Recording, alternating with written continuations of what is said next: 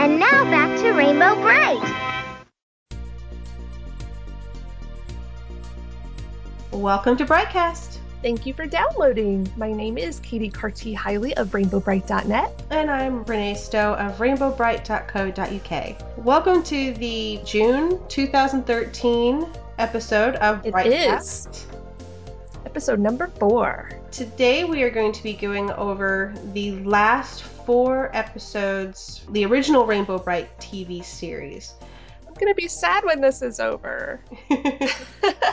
However, before we get to the uh, episodes, is there any special rainbowy news that we have? I was trying to think of that myself, and I do not believe there has been anything new lately since our last episode. Well, we we haven't gotten a new voicemail this month, and last month's news was the Rainbow Brite Christmas ornament. Mm-hmm. But that's the only thing thus far. Um, other than the fact that the Christmas ornament will be out next month. Yay! Hopefully, at our next podcast, you and I will be reviewing the ornament. Hopefully so. yes. Okay. So, um, since we haven't any news and no new voicemail, let's get straight to the episodes. In the last podcast, we did Invasion of Rainbow Land, Mom, Rainbow Night, and Star Sprinkled, but I forgot to tell you the air dates for those. So let me sprinkle that in here at the beginning, and then we'll start with the next episode. Real quickly, Invasion of Rainbow Land's original air date was January 17th, 1987. That was episode number six. Episode number seven was his mom. Its original air date was January 24th, 1987. After that, Rainbow Night, episode number eight, January 31st, 1987. Episode 9, Star Sprinkled, from February 7th, 1987. And these dates are taken from the Margaret Herrick Library. That's what they have as the original air dates for these episodes. Very cool. The next episode that we have to review is Chasing Rainbows, which original air date was February 14th, 1987. That would have been a Valentine's. Of course, as I mentioned before, these I don't remember these airing at the time because I didn't have television, I guess, and I didn't get to see them. You know, they should have done Horse of a Different Color for Valentine's because there's a little bit of love going on in that one. But Chasing Rainbows is excellent as well. Well, in Chasing Rainbows, this is according to the VHS box that was released when they did release these on video uh, later that year. Uh, Chasing Rainbows, Murky creates a robot clone of Rainbow Brite to trick the inhabitants of Rainbow Land into doing things his way. Rainbow Brite must confront the imposter and Murky to save Rainbow Land. a few little things that we noticed from the very beginning of this episode is one, it didn't have an episode title screen. I have looked everywhere for that sucker. I can't find one. I never noticed that. How strange. And this one is written by Howard R. Cohen, correct? Or do we even know? This one, I will say, is because I saw the title page gripped, so Okay. it is him. Uh, but it's not listed here on my wiki, so I'm gonna have to edit that. but yeah, he did write Chasing Rainbows. cool. One thing I love about the beginning of this episode, I think this is the only time we see Murky without his helmet on, or one of the very few times. So you can see that he's like halfway bald on his head. it's kind of cute. Well, the episode starts with Murky in bed because it's middle of the night, but Lurky is snoring and keeping him awake. So in the middle of the night, he has a bookcase fall on his head from Lurky's rampant snoring, and he finds a book. Now, inside the book, we don't get to actually see what it reads because I guess it's in hi- their own language because it just looked like a whole bunch of marks on a page. There wasn't actually any text Yeah. there. And it says, the best way to deceive someone is with the person they trust most. They will always believe their most trusted friends. And so he decides the best way to trick everyone in Rainbow Land is with Rainbow Brite herself. So he starts working on his little decoy. And then it cuts to Rainbow Land, where Rainbow and her crew are engaged in spring cleaning of the Color Castle and everything around Rainbow Land. And this scene is really quite adorable and hilarious. Um, most of the color kids are pretty happy about what they're doing, but Patty O'Green is so not. she hates spring cleaning. yes, and this actually came up with one of my favorite scenes, and that's when all the stuff falls on her head, and then she comes out and there's this little teddy bear just sitting on her head. yes. And she has that little, she just sort of twists her nose up like, ugh. it's so Yes. cute. I love that picture. I stinking love. Me too. That's I agree. That's one of the best scenes in the entire series. and poor little Kitty Brite gets dunked in a bucket of soapy water because a sprite mistakes her for a sponge. and poor Tickled Pink is trying to carry buckets of water because apparently they don't have indoor plumbing in the Color Castle. I don't know. Well, that's one thing you actually don't see in Rainbow Land. Do you ever see a water tower? You're right. You don't. Nope, so they don't think they I mean, do. they've got a moat right around the Color Castle, and they've got Rainbow Falls and the river. Yeah. Um, but yeah, you would think there'd be some way to pump that. I mean, Shy Violet has engineered spacecrafts at this point. You would think she'd be able to engineer indoor plumbing. or maybe they just needed extra water for cleaning. I don't know. Whatever the case, she's having issues getting that in the door without it spilling all over the place.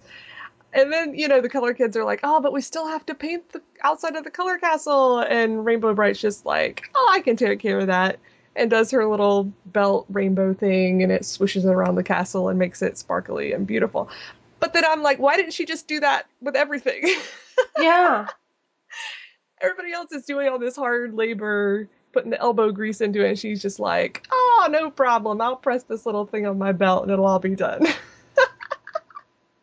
oh, and I'm sure you love this scene because Twink gets woken up by the rainbow when he's napping in his hammock. I love Twink.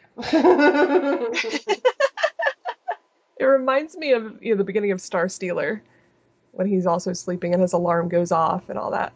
Uh, but this time it's a rainbow nudging him in his hammock, and then he gets spun around and flung out. well, while all this is going on, uh, Murky and Lurky have snuck into Rainbow Land because they need more ingredients for Murky's decoy. So he needs to finish his little decoy of Rainbow Brite. He needs star sprinkles, a battery, an oil can, and an old belt. So he's going around Rainbow Land while everyone is doing their little spring cleaning to collect these items. Get back to the pits, puts them in his little bubbling cauldron, and dips the old belt into the mixture, bringing out a color belt. So he just dips an old belt in there, and then out comes a rainbowy belt for his Rainbow Brite robot. I love the ingredients for that magic that he's performing there, like a battery and an old oil can, really? but who are we to question magic?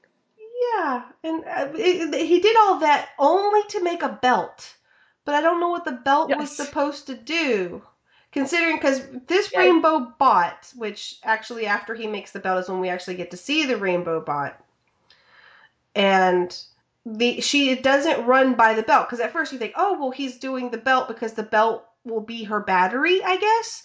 No, but she has a wind-up key in the back of her head. Yeah. It doesn't seem to do anything. I guess it just saved him from having to be a seamstress. Yeah. he would rather mess with oil cans and batteries and disgusting liquid than pull out a sewing machine. yeah. him making a fake belt is interesting for me because I would think he would just try to switch it for the real one. That would Yeah, be an interesting episode right there. mm-hmm. But then I guess they would have noticed sooner that something was going down if he had stolen her belt. Although I love how Lurky is completely convinced in the beginning that it is Rainbow Brite. And at first he's all scared, like, oh my gosh, Rainbow Brite is here in the pits. And then he's like, come in, sit down. Would you like a cookie? That's one of the best lines in the series. I love Lurky. Would you like a cookie? Oh, it's so sweet. Yes, by the way, I There's that great scene of him, you know, eye to eye with the robot. Um, yeah, there are a lot of great screen caps you could take out of this episode. The uh, one thing that you notice, however, you know, and this is something that I've noticed from watching all the episodes, is the inconsistencies with Yeah. proportions in this. I mean, this is again, uh, this is a better animated one than the previous one, Mhm. like Invasion of Rainbow Land, which always gets on my nerves for some reason. But in this one, for example, you see Lurky and he looks at Rainbow and he's the same size as Rainbow. And I'm like, Rainbow's not that big. Even Yeah, I guess bot. he could be stooping down a little bit, but even in the scene before that, where he's standing in front of her with the plate of cookies, yeah, he's not much taller than her at all. Mm-mm. So I agree, proportions are way off. Yeah, I mean, it needs a little work, but eh. All right, so Murky gets his decoy belt onto his decoy rainbow, and he decides to put his plan into action by taking her to the color cave where he plans on tricking the kids. Yes. So Rainbow and the kids are already in the cave, well, before he gets there, um, collecting color crystal to take down to Rainbow Land. And this, I believe, is also the first time we see pink color crystals that Tickle Pink is carrying around. So I thought that was kind of cool. And this is the first time I'm not. I'm trying to remember back to the prior episodes, but is this the first time you hear Tickle Pink talk? Hmm. It very well may be. All right, so the sprites and the kids go into the color cave and they leave with their crystals. So Murky and Lurky send in the decoy after they have left to tell the sprites that they need to bring color crystals to the pits. And this is a cute scene because the bot walks through color crystals and crushes them. and then he starts to pick on her weight. I'm like, ah. Yes! Either these color crystals aren't as strong as they used to be, or she gained a lot of weight over the winter. yeah, that's a pretty adorable line. But he wasn't too suspicious. Yeah, he made the observation, but was like, okay, no big deal, back to work. Well, one thing about the Rainbow Bot is that she she has Rainbow Brite's voice, but she she speaks very mechanically. Mm-hmm. And the sprites don't notice the big key sticking out of the back of her head. Nope. Nope. So they start to leave, and then the Rainbow Bot runs into Moonglow and Night Sprite, who are coming back to collect their color crystals. But again, they're fooled, except for when Night Sprite tries to talk to her and the Rainbow Brite doesn't understand what he said. Which, again, you would think would be a pretty big clue that something was up, but they just kind of dismiss it like, oh, guess she's having a bad day. On we go. hmm Well, this is even more suspicious. Is as they are talking to the Rainbow Bot, it winds down and can't speak anymore. So Murky gets out his little intercom and starts talking through the.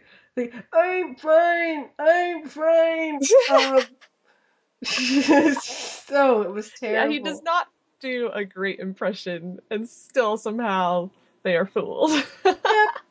So they go to the color cave to get color crystals and star sprinkles and bring them to the pits. And they're like, well, Rainbow must have a good plan for something, and they just keep going along with it. yes. Rainbow's always right. hmm Meanwhile, back in the color uh, castle, everyone's wondering where are all the star sprinkles? And when Twink comes in, he's like, well, you told me to take them to the pits. And Rainbow was like, no, I didn't tell you to take them to the pits. and then I think Moonglow comes along and she says the same thing. Mm-hmm. Like, but that's what you told me. And he's like, no, no, no, no, no. This is now there's two people saying that Rainbow's come up to them telling them to take crystals to the pits. So they decide to wait back and see what happens at the color cave, I believe. And that's when they see the decoy. Uh, yeah, they hide behind a rock Mm-hmm. and they see Murky and Lurky arrive with the decoy and they're like, wow, she looks just like me. Who is she? Um, so they des- devise a plan that Starlite will go and take the robot or the imposter. They don't know she's a robot yet. Mm-hmm. Take the imposter into the color cave and get to the bottom of this. So he plays along, pretending he doesn't know anything, and gets the robot bright on his back, and into the cave they go. That was actually um, rather funny, con- considering I bet she was really, really heavy, considering she crushed the crystal Yeah. she got on his back. Ugh. Yeah, that would have been funny if he had made a, a, sound. Like, oh goodness.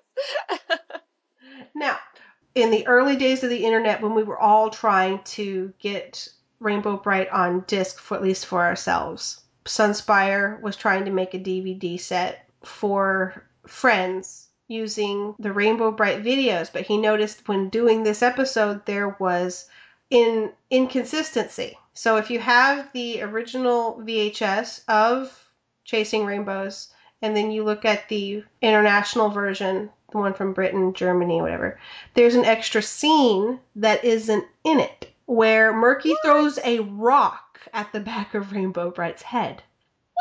What? Mm-hmm. The Rainbow Bot stops and suddenly gets sluggish because it doesn't really work as smoothly. So he takes a rock and he throws it at the back of the Rainbow Bot's head, making the key go.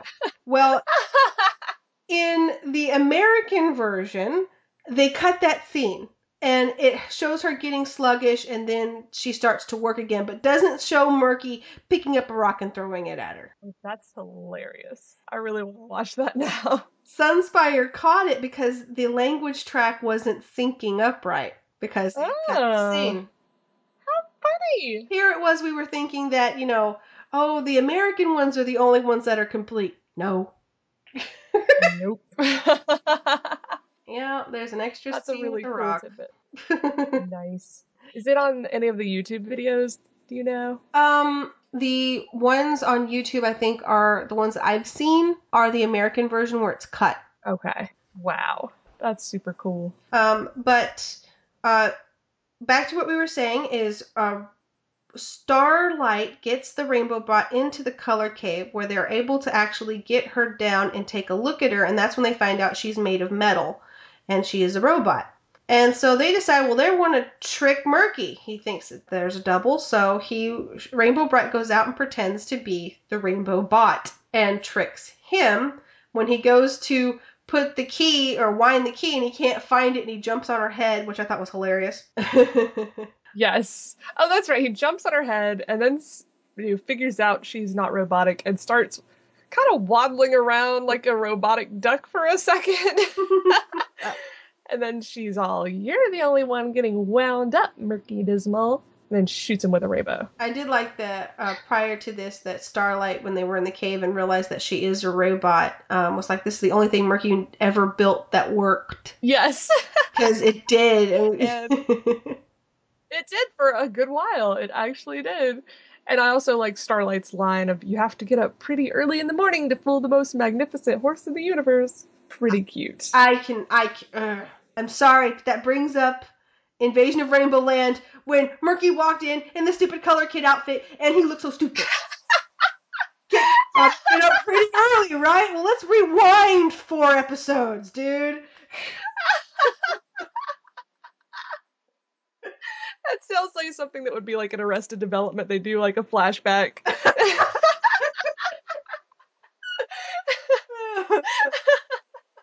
Just four weeks ago, he was fooled by Murky in a stupid costume. oh god. Anyways, oh. Bright catches Murky in his trap and presses her belt and sends a rainbow chasing Murky and Lurky away. They climb in the grunge buggy and go back to the pits.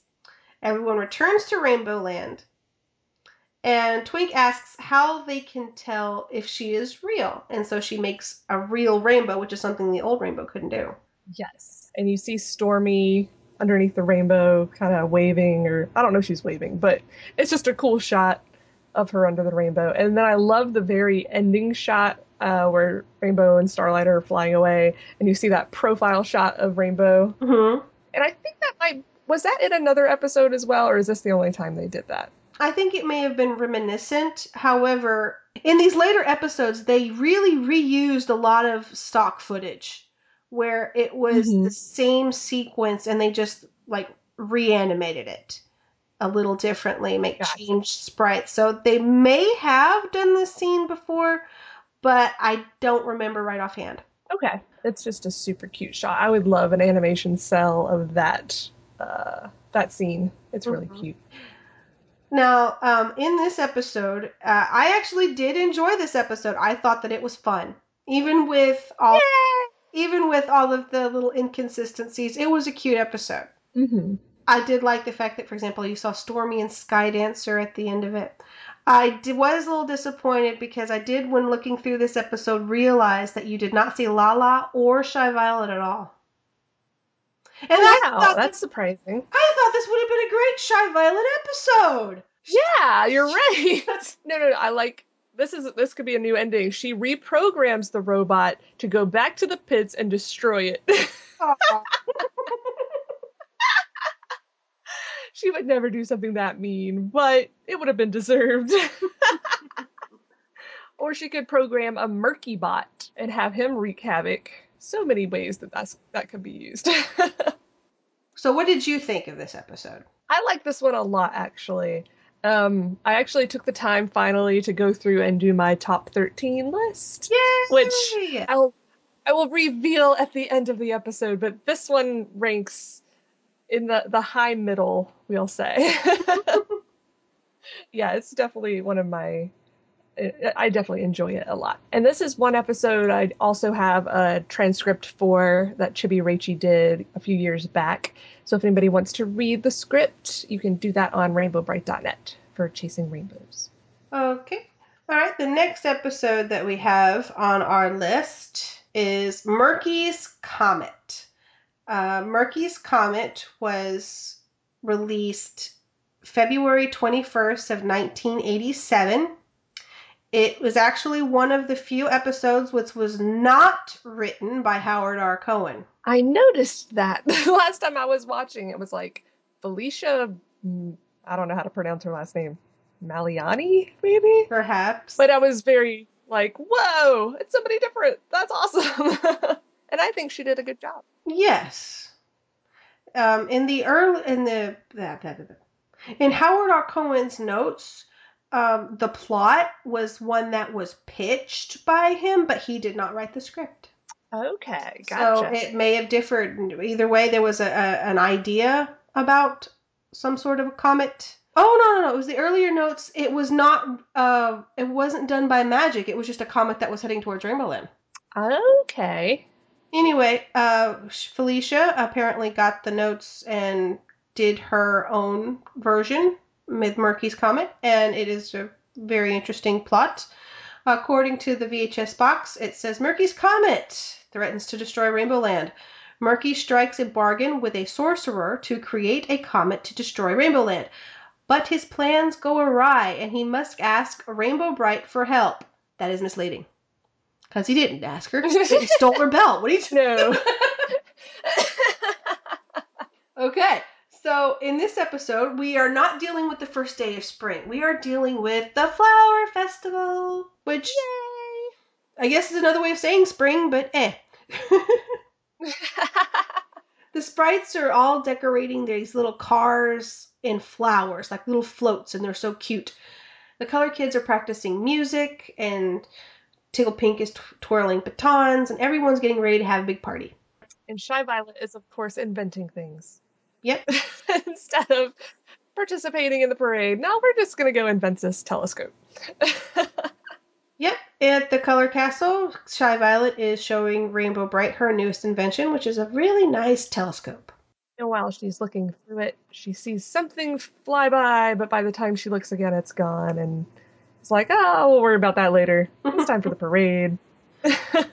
Uh, so they get together and they're trying to figure out who's going to be the grand marshal for their parade. And Starlite nominates Brian, who we haven't seen for a few episodes. yes, I was very excited about that. Yep, because Brian is the little boy from Earth who can see Rainbow Brite. He was the one from the first episode, Peril in the Pits. Uh, so Rainbow Brite decides to go and get him and bring him back for their parade. And while she's gone, havoc is wreaked, as usual. In the pits, Lurky and Murky uh, are looking through their own little telescope at what's going on through uh, and Rainbow Land. And while, you know, Lurky's kind of happy to see all the pretty colors, he wants to get his spaceship back in order. Now, this spaceship is from the Rainbow Brite film, Rainbow Brite and the Star Stealer. Uh, so, this is another throwback to the movie, which we haven't reviewed yet. uh, but it's what takes place between beginning of Rainbow Land and Invasion of Rainbow Land. It was a feature film, and Murky had a spaceship that he used to go to the diamond planet Spectra. So he's trying to get his spaceship back in order. And while uh, you look off in the distance, and again you see the little spaceship that Shy Violet kind of saw but ignored, kind of bobbling in the back. And inside you see there is a little traveler, a little bearded man. And he is upset because he is a, a wizard or a sorcerer, as the box said, who is trying to get to a convention, but he's kind of lost. And his ship isn't working right. So he lands his ship in the pits, and when Murky and Lurky uh, notice the ship, they go towards it, and uh, all this smoke comes out, and Lurky's like thinking he's a genie in a bottle and asks for his wishes. and the wizard uh, like, okay, um, I am Sorrel the sorcerer, the wisest of all wizards, and asks them what their wish is. Well, Murky's like, you're not a wizard. Prove it. So he turns him into a toad. But he doesn't quite turn him into a toad. He turns him into a duck, which is cute because I like Duck Murky. Duck Murky is awesome. yeah, he really is. still got the helmet. Too bad they couldn't fit a mustache over the duck bill, but still got the eyebrows. So. One little nice feature here is Sorrel the Sorcerer is actually voiced by the same actor that does Starlite. Oh, I was gonna ask you about that. Now that you say that, I can kind of hear it. I don't have I, I don't have a cast list or anything, but listening to it, it's got to be him. it's got to yeah, be him. I think you're right. Which is Andre. Uh, I can't pronounce his last name. Can you? Not really. It's like Stonchka or something. Yeah. I don't know what nationality that is. Neither do I. I know that um, voice actor wise, he actually did the voice of Owl in the old Winnie the Pooh TV show. Yes, he's very talented. Mm-hmm. So, um, Sorrel, uh, now proving that he at least has some magic, even though it may not work exactly as planned, um, says, you know, that he wants his spaceship repaired in exchange for a spell. So Murky says he wants to destroy Rainbow Land the Sorrel says that to destroy Rainbow Land, he's going to make an evil rainbow to create a comet, and that comet will destroy Rainbow Land. But to do this, he will need a cup of water from the Rainbow River, a colored crystal from the Color Cave, and a patch of sprite fur. So Murky and Lurky go into Rainbow Land to gather all these items. I thought it was funny when they try to go and they try to decorate the grunge buggy, but it's all covered with yes. weeds. It's got like a cactus on it and some mushrooms. you can't go into the flower festival looking like that, so he casts a little spell basically covering the buggy with flowers. And they go and they collect all of their items. The saddest one for me was when they grabbed the fur off of the poor blue sprites behind. Poor champ. They get back to the pits and they mix all their ingredients together. And Sorrel, and sure enough, and this was actually kind of funny. I actually thought my TV broke or something for a minute because when the when the episode plays, when it, the spell is cast, everything suddenly goes black and white. You're right. I just noticed the rainbow being black and white. I didn't notice that everything else was too. That was cool. I thought, well, was it something wrong with the picture? No, everything turned black and white. It was really awesome. Uh, and it goes and it creates this comet that's going to crash towards Earth. Um, and in between all this is happening, Lurky is repairing Sorel's spaceship using part from Murky's spaceship. Oops. Oops. and in Rainbow Oh, and he turns Lurky into a frog. a frog with little red sneakers.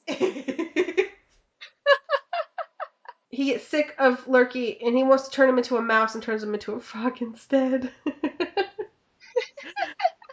Back in Rainbow Land, uh, Kitty Brite and Puppy Brite are playing with Shy Violet's new telescope.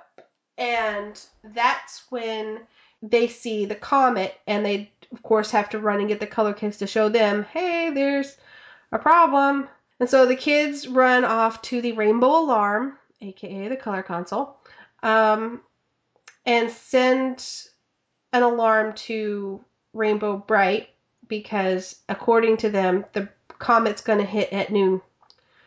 So Brian, who is now with Rainbow Brite, yay, uh, the rainbow starts to shake because that's what happens when you run the rainbow alarm. So they have to go back to Rainbow Land. And in the pits, Sorrel climbs into a ship, which now is fixed, and he leaves thinking, uh, everything's done. I can get about my back my way to my magic convention. And so he leaves. Um, during the scene when Rainbow and Brian and Starlite are traveling back to Rainbow Land, Rainbow Brite makes the comment. Did I say comment? makes the comment to Brian that you're the only person on Earth who's ever seen us. And in previous episodes, they made it sound like he's the only person on Earth who can see her, but now it's you're the only person on Earth who has seen us. So I don't know if that's a continu- continuity error or if they just said it wrong the first time. Because I don't think she's necessarily invisible to humans. Well, the first time that you heard that line was in the movie um, when he's about to slide on ice, and she says, You know, I'm never going to let anything happen to the only person on earth that can see me. Uh, which, if you watch the first episode of Peril in the Pits, you kind of think she is invisible and that she, you know, somehow magically, you know, came into focus, I guess. Well, that's Earth. true. But it's never really been established if she is invisible or not. There were story plots that implied that they wanted to let Rainbow Brite have other people see her, but they never went for those. Um, so we, we don't have any established fact of whether or not anyone can else can see her. Guess we'll never know. Nope. We can guess though. Yeah. I like the idea that, like you said, that she can come into focus and be seen when she wants to be, hmm but as a general rule, she probably is just invisible when she's on Earth. Which is kind of cool that that would mean she kind of has Moonglow's power of invisibility Yeah, as well why as extra powers. Yeah. I really think that for them to say that Rainbow Brite is a little orphan girl from Earth is just wrong because she's Yeah. human. she's magic. And if she can turn invisible, maybe she can also call down lightning like Stormy. We don't know. Eh, don't know either. I also like the clock in Rainbow Land. It looks a lot like an old Fisher Price toy I used to play with as a kid. the little moon and sun. I guess I expected something a little more colorful for our Yeah. Rainbow Land clock, but whatevs. Do you remember the caring meter from Care Bears? Yes, yes. kind of like. Reminds me of that too, totally. uh, so Rainbow has made her way back to Rainbow Land, and Sorrel has taken off. hmm And Yeah. I think by now he realizes that the comet is going to destroy the entire planet and not just the Color Cave, and he doesn't care. Just like, see ya, wouldn't want to be a. yeah, because the original plot line, he said he wanted to destroy the Color Cave, and instead it's going to Mhm. it's going to destroy Rainbow Land. One thing that Sorrel did mention when doing the spell prior is the only way to destroy this comet, which was created by a dark rainbow, is with a good rainbow. So the only person that has that ability is Rainbow Brite. So the only way to destroy this is to get the color belt. So he runs through Rainbow Land in his little flower covered grunge buggy and actually steals the belt off of her waist. Because that makes sense. That made me mad. I don't know what he expected to do with it once he had it. He can't operate it. Mm-mm, no. So, of course, Rainbow Brite stops the grunge buggy and takes her belt back, you know, pressing her little rainbow, which that was a cool scene. I love the animation in this one, especially because it goes to this profile of Rainbow Brite looking down, and it's just so pretty. And she yes. she presses her rainbow and all the, the color just bursts out of the belt and goes up into the sky to destroy the comet and it's just pretty. Because then there's all the sparkles. I don't know. It's like glitter falling through the sky after the comet is destroyed, hmm and everybody's happy and cheering and glittery and yay! And as punishment, Murky and Lurky are in the parade throwing flowers. That is their punishment for de- trying to destroy Mur- Rainbow Land. yeah, I think they should have had much worse punishment than that, Yeah, have them dig in the color caves or something. No, they probably wouldn't do that. right? And the yeah, the color kids do the their little band, which is super cute. This was where we also noticed a little production error, uh, which at the very beginning, when they're playing musical instruments, Canary Yellow and Patty O'Green switch by the end. Yes, Canary yellow is playing the flute, Patty O'Green's playing the oboe, and at the end, yeah, it's totally backwards. Oopsie. But I just figure, you know, they're so capable, they can play all the instruments, so they just trade every once in a while. Sure. Why not? Now, overall, this episode was very well animated. I like some of the scenes. Uh, there are those inconsistencies or continuity errors that's kind of bug me, but as a kid, Yeah. eh, it was good. This one ranked pretty low on my list, actually. Not that I hate it, I think it's more Sorrel that I don't like. He just annoyed me because he was so mean. If he had had more humor to his character, maybe I would have enjoyed him more, but he was very selfish and what can I get out of this? Yeah. And I'm gonna leave you all to die. Uh, yes, Sorrel did not really have any redeeming qualities about him. He Yes. was very selfish character, so I actually don't know how to classify him. He's another Rainbow Brite character because he was in an episode, but is he still qualified as a villain? yeah, that's a good point. Because he didn't come to the planet for that purpose. It just No. kind of happened that way. Yeah. But I agree, the animation is fantastic in this episode, and there's some really cute things that they added in, like when Murky and Lurky are first going to Rainbow Land in the flower-covered grunge buggy. Uh, Murky has flowers stuck to his helmet. it's like a little flower child. It's adorable, and I really like the inclusion of Kitty Brite and Puppy Brite. hmm I wish they were in more episodes, but at least they were there. They were really cute, and yeah, the animation at the end with the exploding comet, especially, was really really cool. So maybe it should have ranked higher than it did, but I really hate Sorrel.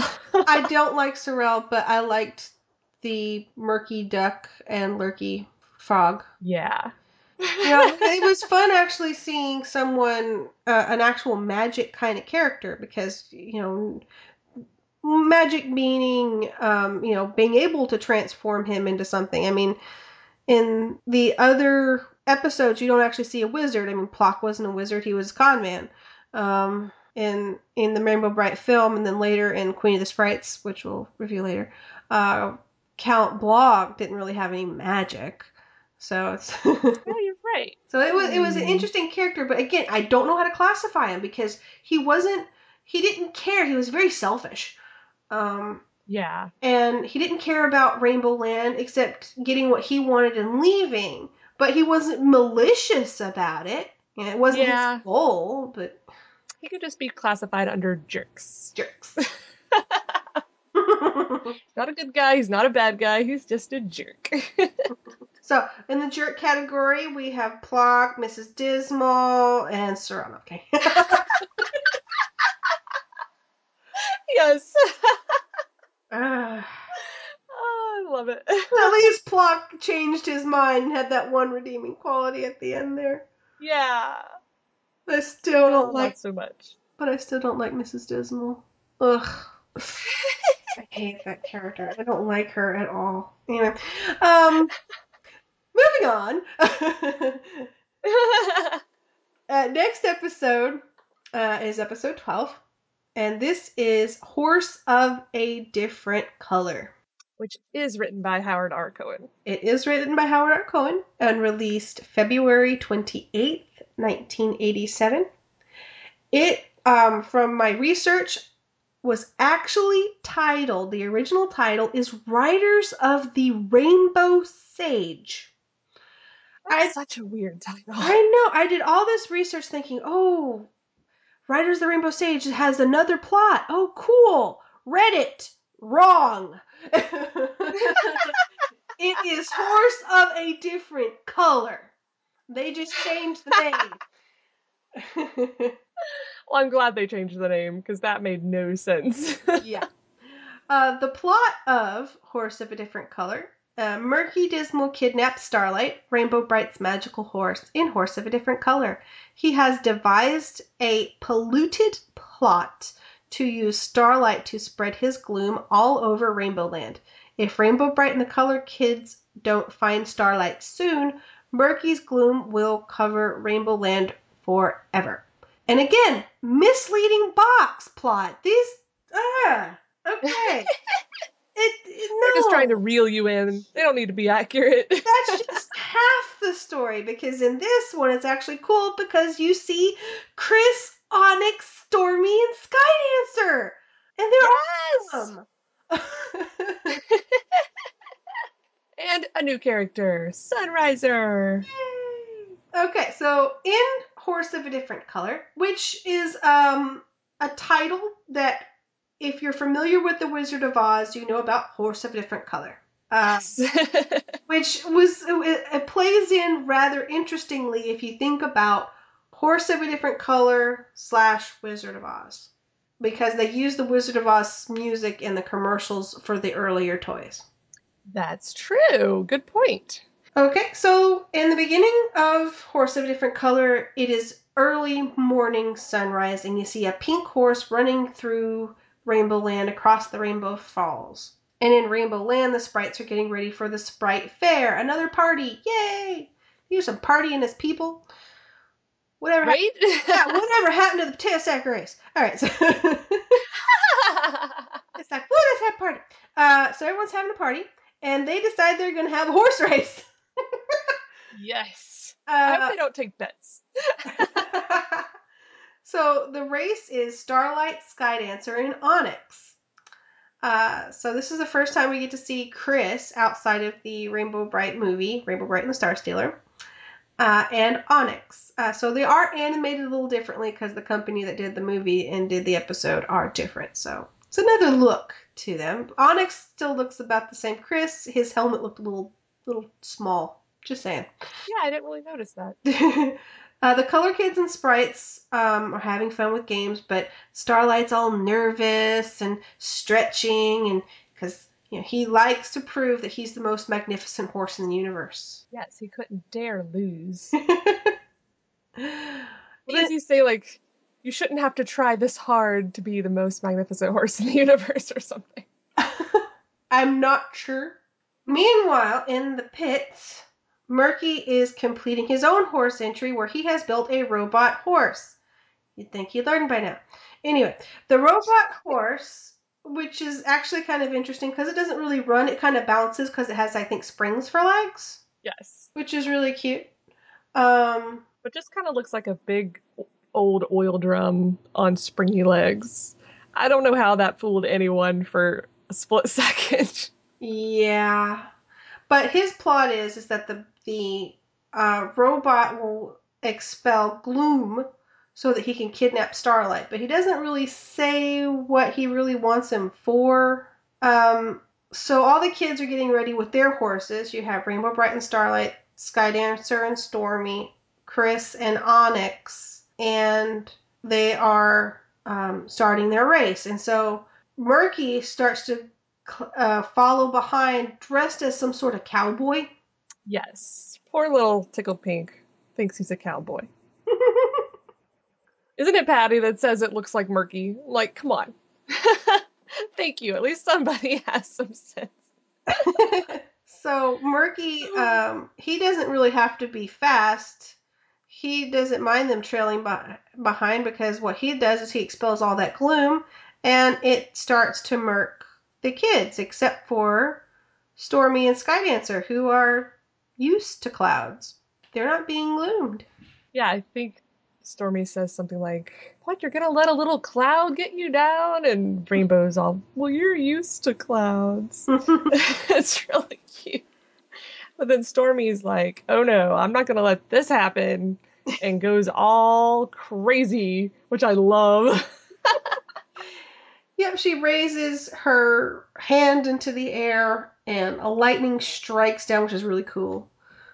Um, Yeah, like the whole sky goes dark. These dark, menacing clouds, and she pulls down the lightning. It doesn't work, and then everything's bright and happy again. mhm. But yeah, that was super, super cool. I wish she had done that more often. yeah, she needed some more airtime. We, we need more Stormy. So when everyone is being murked out prior to this, uh, Murky steals not only Starlite but Onyx and puts them into a cage and takes them off to the pits. Um, Rainbow Brite decides, you know, since Stormy and Skydancer are still together because they are not affected by the gloom, um, that they need to go into uh, follow, try to follow them so that they can get the horses back and that's when we meet Scott Sunriser. Now, Sunriser is mentioned earlier in the episode when you know other people notice her because she's a pink horse. And the only thing that is mentioned is that she she she lives, She in the mountains. Jinx, you owe me a coke. Okay. she lives she lives in the mountains and she's called Sunriser because she comes out first thing in the morning. Um, the, at this point, there is no established connection between her and Tickled Pink. You know, you don't really. right. The only time you actually see the whole relation to Tickle Pink is on the product box for the hard body Sunriser and saying that she's Tickle Pink's, which is interesting. Uh, so Stormy and Rainbow go into the mountains on Sunriser, not Sunriser, but on Sky Dancer, and Sunriser comes up to take Rainbow. Uh, Sunriser at this point does not speak. She just neighs. Mhm. Sunriser is actually very resourceful and she knows a lot of things about the mountains and is able to get to the pits where Starlite and Onyx are being kept. And she devises a way of trickling a water trickle into the cave, which I thought was kind of neat. Yeah, that's pretty smart. Very resourceful horsey. she rained on Murky's gloom. Uh, well, anyway, it stops the machine from working, which this whole machine, you have Starlite and Onyx hooked to a wheel, and they're just causing a fan to turn. That was the big plot line, is to make the horses turn the fan. Yeah, that wasn't thought out too well. If he can build a robot bright, he can build a fan that works without Oh. horsepower. He ah. probably doesn't have indoor plumbing either.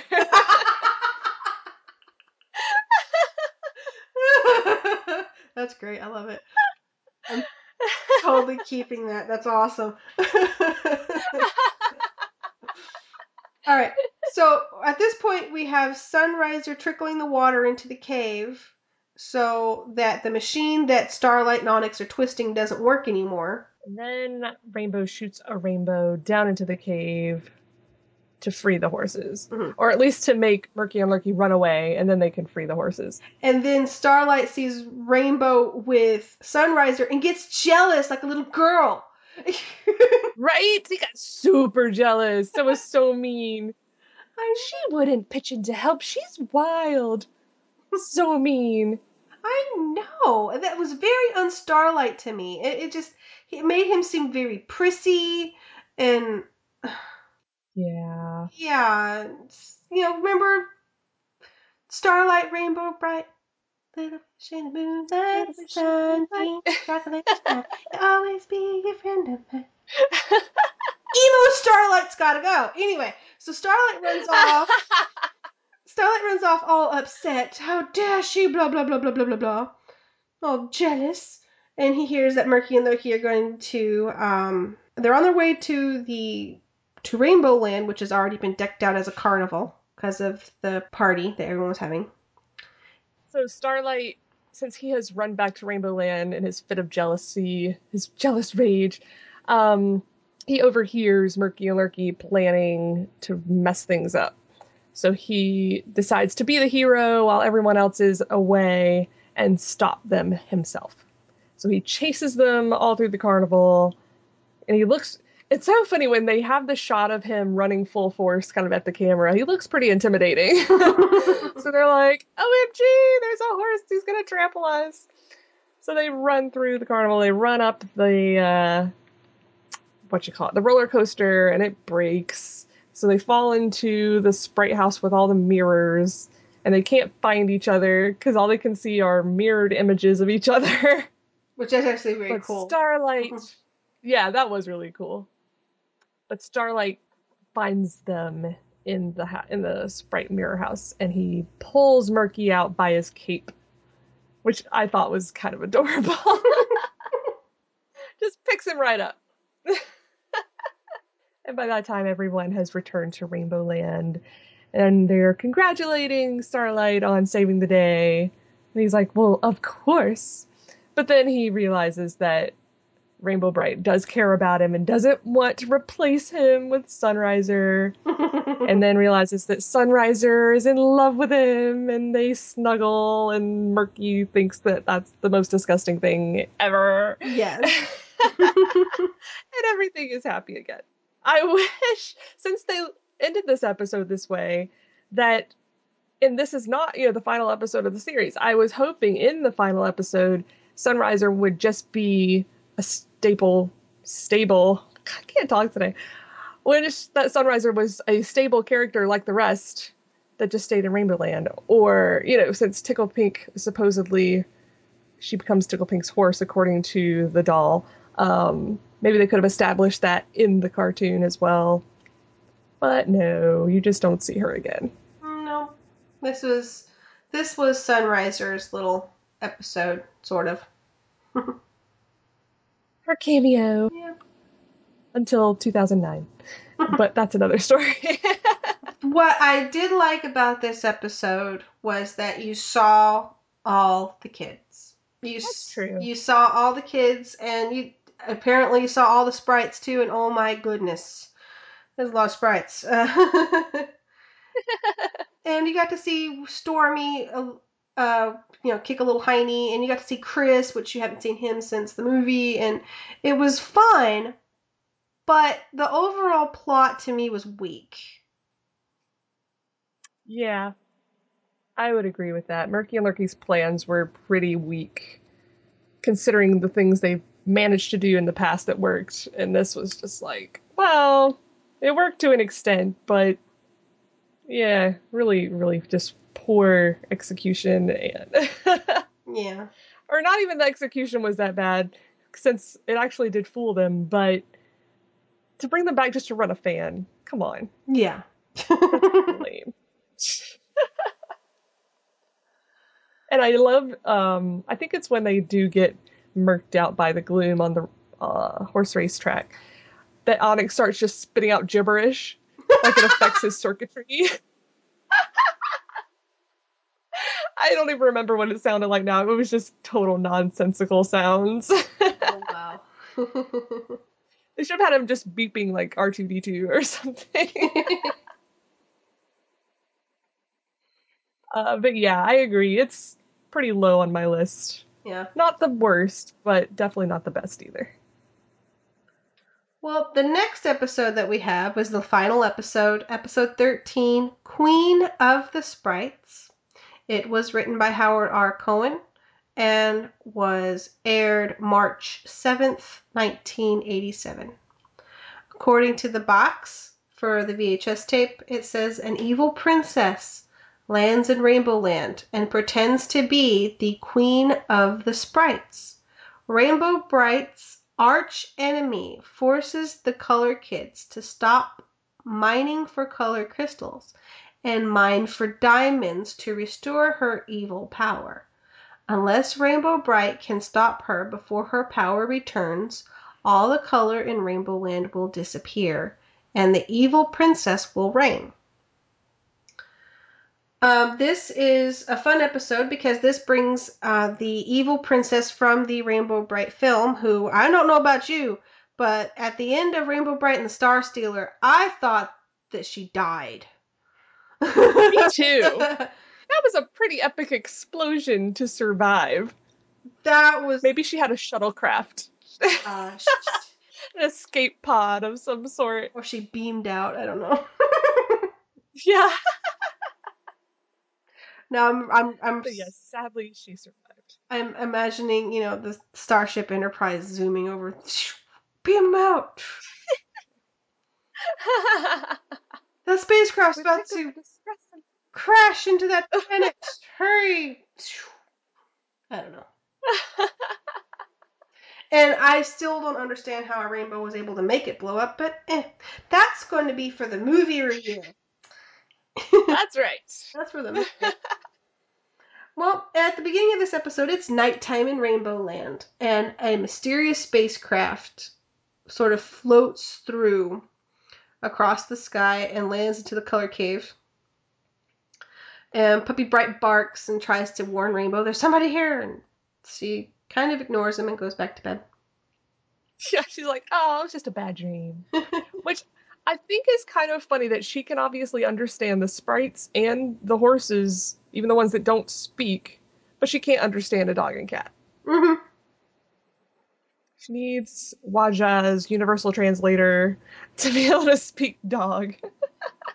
Now, one of the things that is supposed to bring your attention to that there's something odd going on is when the spacecraft lands in the middle of the night sky, one of the stars turns gray. Correct. Rainbow Brite has to leave Rainbow Land to go make the star bright again because they don't know how it turned gray. And at this point, I don't know how it turned gray. Yeah. Like, I don't think that the princess had anything to do with that. Yeah, she was, you know, millions of miles away at that point. And where was Moonglow? Yeah, I thought that was her job. That's her job. Totally. And how is she able to tell in the daytime that it's dark anyway? Like, when she wakes up, it's bright light out. How does she still see that star? Well, maybe it's kind of like Venus, the morning star, or something. I don't know. Maybe so. It did look big. and she takes all these color crystals with her to fix it. but yeah, th- that's one thing that they didn't really bring up in this this whole episode is whatever happened to that star. Anywho, back in the color caves, uh, Twink is getting the sprites ready, and they tell them and they need to go deeper into the color caves. And the co- the sprites are not happy by this. They don't want to go Yeah. So they have the sprites go deeper into the color caves where they run into the evil princess. Now, the evil princess, the dark princess, the princess, we don't, she doesn't really have a name other than the princess. She, uh, and her highness, uh, she has landed in Rainbow Land. The sprites don't know who she is because they didn't, they weren't there in Spectra for the movie, you know, and, and to see that this is the villain from the Star Stealer film. They don't know who she is. They just know that she's a lady in the back of their cave and she's claiming she's the queen of the sprites. And they're like, what? so Count Blog, who was uh, her advisor, is telling them that, uh, you know, they must do what she says and mine for diamonds or he will turn them into frogs. So they capture a sprite, take him into the back of the cave, and he comes back with a frog. And that's supposed to be that sprite. Um, but what you actually find out later, what you actually find out later, it's a sleight of hand. He just took the sprite back where they couldn't see him, and released uh, an actual frog. So it's like, okay, I'm gonna do a magic trick. Turn around. no, I'm gonna do a magic trick. Turn around. No. Poor little sprites. They're a little naive. I love them though. yeah. But while this is all happening, the colors of Rainbow Land are starting to fade because they don't have enough color crystals. Because Rainbow Brite took them all. And where the sprites were supposed to be making more, um, they are now being distracted into bringing out diamonds. So Twink goes back into the case, try to find out what's wrong, and they tell him about the princess and or the queen of the sprites. He's like, "What are you talking about?" And so they capture him too, and. I don't know, because see, again, Twink wasn't there either, so I don't know if he really knows what's going on, other than the fact that he gets kidnapped, realize that he's not being turned into a frog. But they capture Twink and they supposedly turn him into a frog too, to again, you know, to to damage the morale of the sprites, going, "You can't defeat us," blah blah blah. Yes. And during all this, Murky and Lurky have also noticed that the colors are fading in Rainbow Land and decide to go to the color caves to find out why. hmm So they have to get brought into the mix. I think Murky's trying to keep a low profile and just observe, and Lurky's all like, What's up? Yep, because that they were they have seen the princess before. They know who she is, and what they don't realize, or what Lurky doesn't realize, is that they didn't exactly part on good terms. Uh, for those who aren't sure what we're talking about, in the movie, the princess sends Murky and Lurky to get Rainbow Brite, and they decide to hightail it instead. you were supposed to bring me Rainbow Brite's belt. Um, yeah. so she's not exactly happy to see them either. But then when she realizes that she's in Rainbow Land, where the color belt and Rainbow Light or uh, Rainbow Brite are from, she gets excited. She's like, "Cool." Um, yes, now she can destroy that rainbow brat. mhm. so they take her to the pits. Um, which why'd they take them to the pits? I don't remember. I guess they were gonna help her. Uh... Oh, they decided to hide out at Murky's castle. Mm-hmm. He's told them that he has a castle. Oh Um, yes, she needs while she regains her powers. So Rainbow Brite comes back to Rainbow Land, and the kids are upset because the sprites aren't making star sprinkles, and so she goes to the cave, and that's when she sees the sprites are working, but they're not making crystals. They're not making star sprinkles. So uh, the sprites explain about the princess and then the frogs, and um, Starlite finds uh, the sprite that was all gagged, which Yes, Count Blogg has run off when he hears them coming. Yep. And then she finds the spaceship, which is still in the cave. Uh, but Twink is still captured because I think they still brought him to the pits. Well, Count Blogg had Twink. Oh he yeah. had stayed behind to watch the sprites. So he has Twink and he takes off with him on the spaceship. Oh. Um. In the meantime that this is happening, the princess is in the pits where they have crates of jewels, which are supposed to be diamonds. And she's able to arrange these diamonds across her outfit or her costume and focus her magic using the diamonds to make things blow up. But they don't work as well as her first original diamond did that got destroyed in the film. She they don't she doesn't have that one, so she keeps trying to, more and more diamonds, but it's like they're one shot. She was able to do like one bit of magic with it, and then they crumble. They're not any good. Yeah, they just turn back. So she's like, More diamonds! Get me better ones this time! And the color kids are overhearing all this. And they bring her color crystals instead. Not star sprinkles, color crystals, which look like diamonds, only they're colorful. And so she arranges those along her, you know, body to use those. And here's what really I get a kick out of is they actually still work. She still creates magic Yes. with them. It is strange. They really still do look like diamonds when she shoots them out. Um, like when she finally comes, yeah, she, okay, so she thinks she has the appropriate diamonds now. These must be the most powerful ones because they're so pretty. Mhm. So they take off to Rainbow Land to face Rainbow Brite face to face. And at first, she's shooting out, you know, beams of light from her hands, and they are making diamonds on the ground, which I was a little confused on. Like, how is she able to do that with color crystal?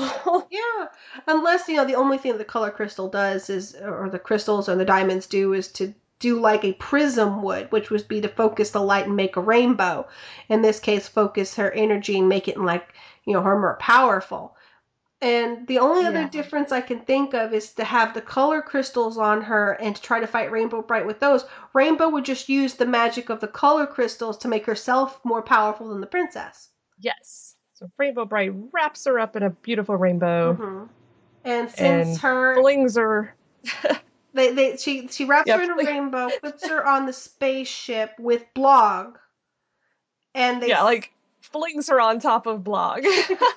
and then they send the ship over the mountains. Now, granted, they sent the they send the ship over the mountains, but technically, aren't they really still in Rainbow Land? I yeah, don't unless know. they powered up the ship and flew off. Uh, they very well could have just set them down a few yards away yeah. or a few miles. Yeah. So they leave the sprites. You know, like you're our only queen, Rainbow, and they start bouncing her up in the air, and that's it. That was the final episode of Rainbow Brite. Boo. Boo. I can tell you now, this is actually the episode at the bottom of my list. I cannot stand it. And I think part of that is just because they ended the series with it. yeah. And it's just. Uh, uh, it didn't really introduce anything new. It didn't. There were no big revelations. It was just the same old, same old. They just happened to bring back a couple characters from the movie to carry it out. hmm Uh, Well, also a lot of these, if I'm not sure if you've noticed, due to the release dates, these were released in 1987, a year after the movie. mm-hmm. And So yeah, it makes you wonder, like, are kids even going to remember who these characters are? Uh, well, this is actually to the point where this what these weren't TV specials like the first five were. The first five were actual little TV specials that you know would air at a special time, but this was actually series formula, you know, where they Right. played them every week. And I guess they just didn't. Maybe were like were they some sort of like mid-season replacement for something? Do you ever see that? You know, where you have a whole series. Series supposed to be like 24 episodes these days, and then you have oh well this one isn't doing good. Uh, let's throw this other one in here for good measure. And the yeah. it's only half the episodes. You know, is that what this was? And if so, what did it replace? I don't know. Good question. Was like, goodbye, herself the elf. Here comes Rainbow Brite. oh, I don't know. I love herself the elf. I actually have a herself the elf plate. Nice. I like herself, the- even though I don't remember the TV show. I remember I had a binder with it on it, and it was cute. Eh. Anyway, Sweet. that was the Rainbow Brite episodes. Yay! Yay! That's Rainbow Brite. Now, list. What is your list? I do. My list is Peril in the Pits, Rainbow Night, Invasion of Rainbow Land. I know you're screaming right now. then The Mighty Monstromurk Menace 1 and 2. Then Chasing Rainbows. Then Mom. Then Beginning of Rainbow Land 1 and 2. The Horse of a Different Color. The Murky's Comet. Star Sprinkled. And last and definitely least, Queen of the Sprites. I really thought Star Sprinkled was going to be the worst, and then I rewatched Queen, and I was like, oh no, that, that's it. You. I, I just can't believe Mom's that high on your list. I hated that episode. Ugh. Ugh. I I have a thing for backstory. I don't know. I I really backstory, that, that. was the sorriest backstory I ever saw. Oh Uh, yeah. Alright, okay. So mine are kind of spread out all over the place, but Peril in the Pits still had to stay in the number one spot. Spot. Yeah. So their next um, episode of Britecast, we will be going over the Rainbow Brite and the Star Stealer feature film, which that was what aired between beginning of Rainbow Land and Invasion of Rainbow Land. Uh, so we will be going over that one in our next episode.